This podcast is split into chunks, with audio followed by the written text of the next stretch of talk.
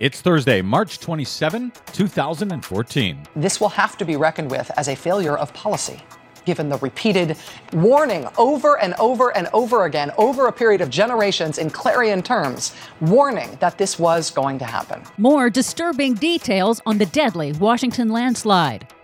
Rooftop solar will endanger the electric grid? That's another shit argument, says the former energy secretary. Plus, there's a huge procrastination penalty when it comes to emitting carbon into the atmosphere. Irreversible climate change could arrive as early as 2036. All of those irreversible penalties and more straight ahead. From BradBlog.com, I'm Brad Friedman. And I'm Desi Doyen. Stand by for six minutes of independent green news, politics, analysis, and snarky comment. Solar energy has always sounded way too gay for rednecks.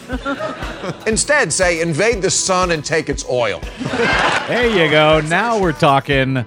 This is your Green News Report.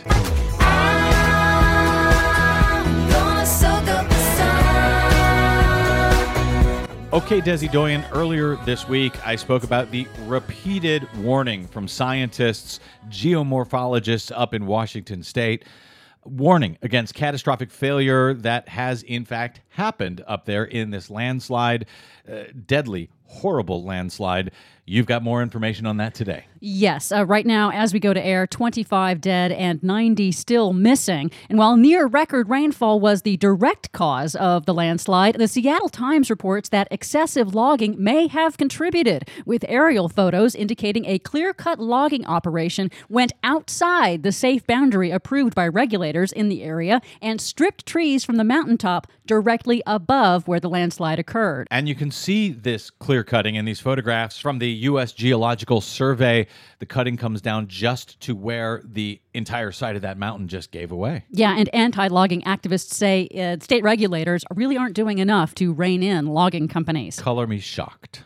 The oil industry is celebrating the 25th anniversary of the Exxon Valdez oil spill with a spate of new oil spills. As we reported earlier this week, first there was the significant crude oil spill into Galveston Bay. Now, a BP refinery in Michigan that was just upgraded has spilled 21,000 gallons of crude oil into Chicago's water supply, Lake Michigan. Way to go, BP. Way to go, oil industry. Unbelievable. Climate change is going to affect nearly every aspect of human life and will cost trillions of dollars in lost economic output. That's the cheerful consensus from a leaked draft of the next UN Intergovernmental Panel on Climate Change report. It focuses on the impacts of climate change and is due out next week.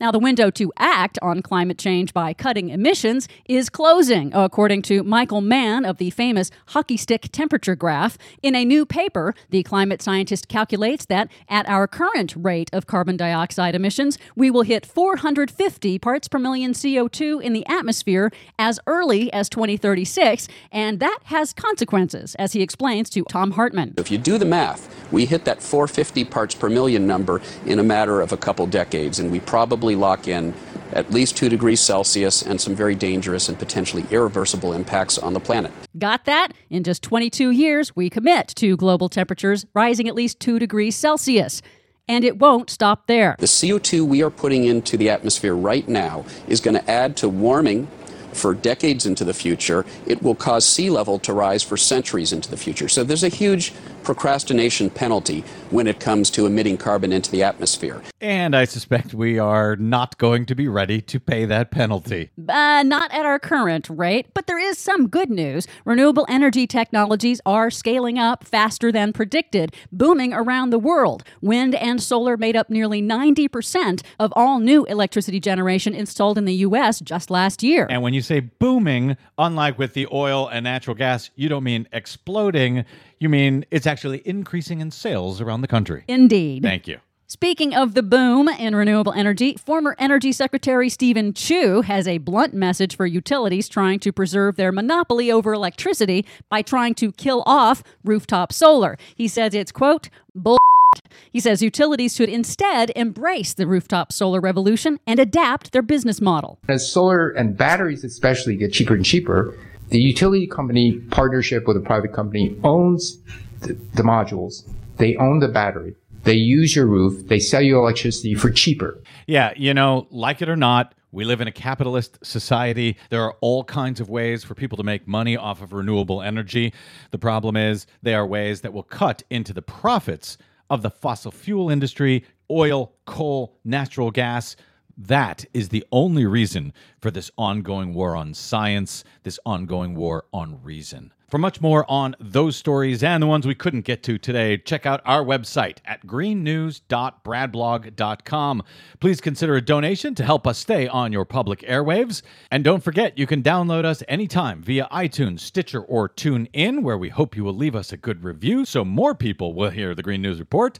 Find us and follow us on the Facebook and on the Twitters at Green News Report. From bradblog.com, I'm Brad Friedman. And I'm Desi Doyen. And this has been your Green News Report. I'm sold 3008, you sold 2000 and late. I got that boom, boom, boom, that future boom, boom, boom. Let me get it now. Boom, boom, boom, gotta get that boom, boom,